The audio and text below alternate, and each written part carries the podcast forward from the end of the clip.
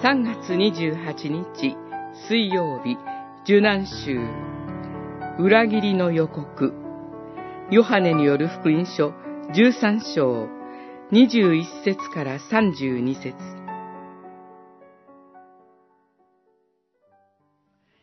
イエスはこう話し終えると心を騒がせ断言された。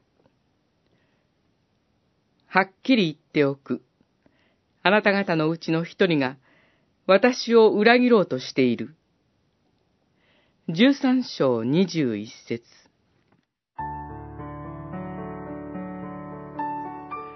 主イエスはすべてをご存知でした。ですから、主イエスの十字架の苦難は突発的な事故ではありません。しかし、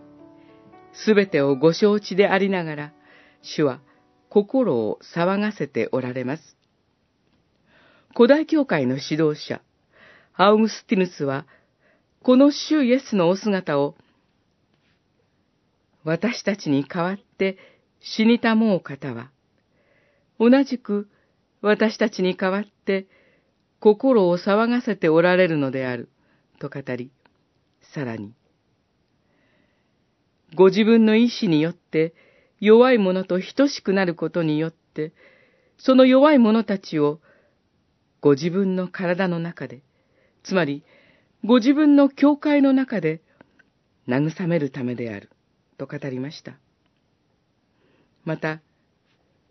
キリスト教徒の心は、悲惨によってではなく、憐れみの心によって動かされる、とも語っています。主イエスは、ユダが滅びに向かっていることを憐れみ、警告されました。そして同時に、ご自身が向かわれる、厳しい死の現実を引き受け、死の恐怖におののく私たち人間の苦痛、不安と恐れをすべて引き受けてくださいました。ここには、その種の姿が示されています。